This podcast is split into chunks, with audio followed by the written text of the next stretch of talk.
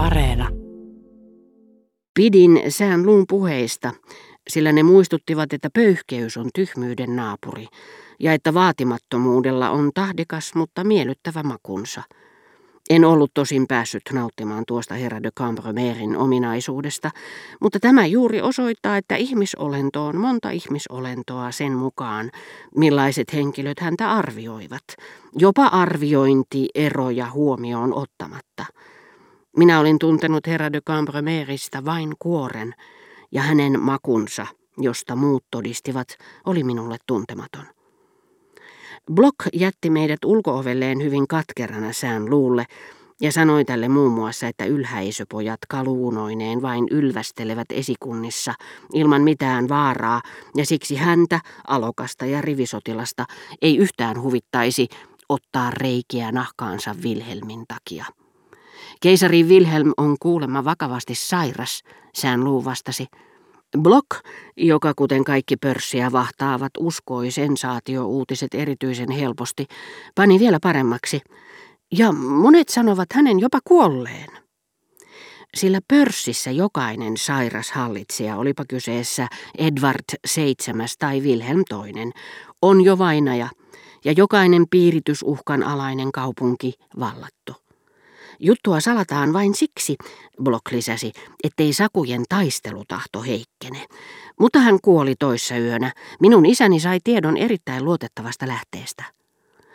Nuo erittäin luotettavat lähteet olivat ainoa asia, jonka isä Block otti vakavasti, ja koska hänellä oli onni olla tärkeiden suhteiden avulla niiden kanssa yhteydessä, hän saattoi saada vielä salaisen tiedon, että l'extérieur lähtisi nousuun tai de Beers laskuun, ja muuten, jos sillä hetkellä De Bersin osakkeet alkoivatkin nousta ja L'Exterieuristä tuli tarjouksia, jos ensinnä mainitun markkinat olivat vakaat ja toimivat, viimeksi mainitun epävarmat ja heikot ja jouduttiin olemaan pidättyväisiä, kyseinen erittäin tärkeä tietolähde pysyi silti erittäin tärkeänä tietolähteenä.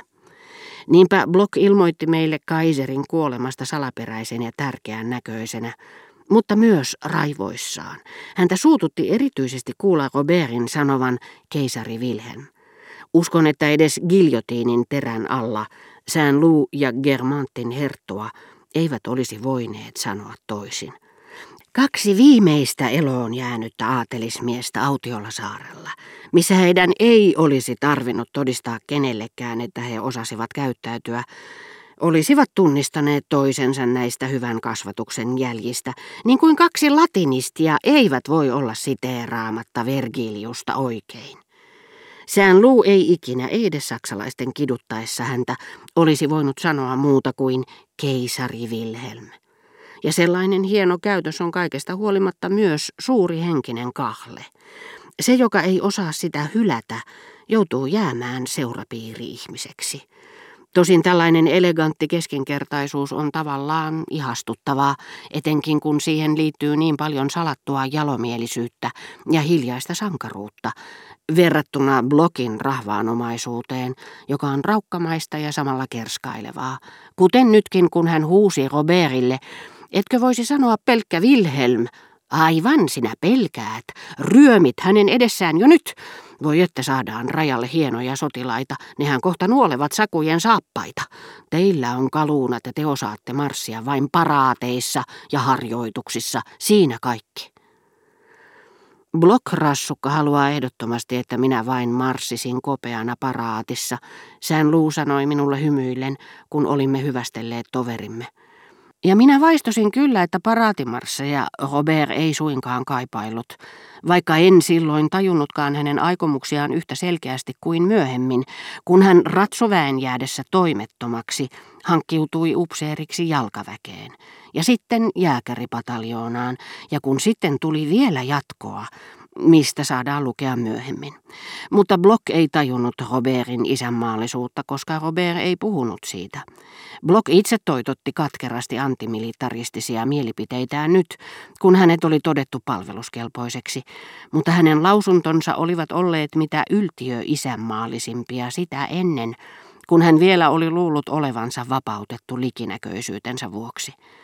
Sellaisia lausuntoja ei sään luu olisi pystynyt antamaan, jo moraalinen hienotunteisuus estää ihmistä ilmaisemasta liian syviä tunteita, joita hän pitää luonnollisina.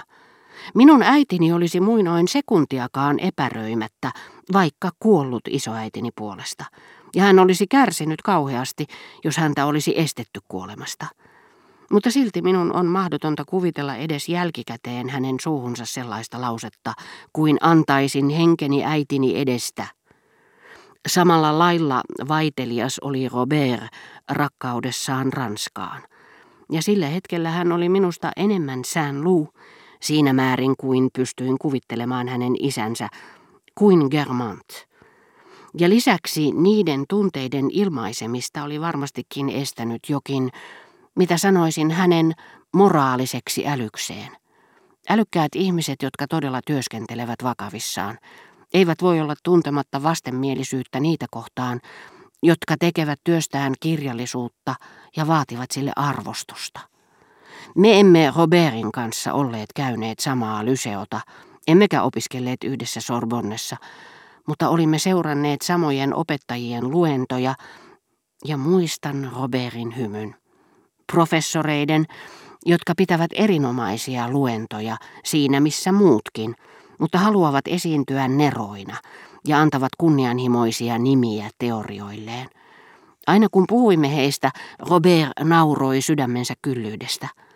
Emme me tietenkään vaistomaisesti pitäneet eniten sellaisista kuin Cotard tai Brichot, mutta me kyllä arvostimme ihmisiä, jotka hallitsivat Kreikan tai lääketieteen, mutta eivät silti luulleet, että heillä oli lupa kerskailla ja puoskaroida.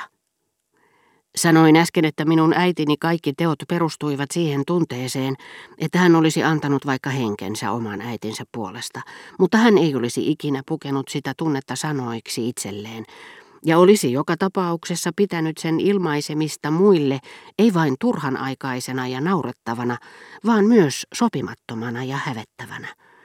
Yhtä mahdotonta minun on kuvitella sään luun suuhun puheita hänen varusteistaan, ostoksistaan, meidän mahdollisuuksistamme voittoon, Venäjän armeijan kelvottomuudesta, siitä mitä Englanti tekisi. Minun on mahdotonta kuvitella hänen suuhunsa kaikkein kaunopuheisintakaan lausetta, jollaisen kaikkein sympaattisin ministeri sanoisi edessään seisovalle hurraavalle edustajakamarille.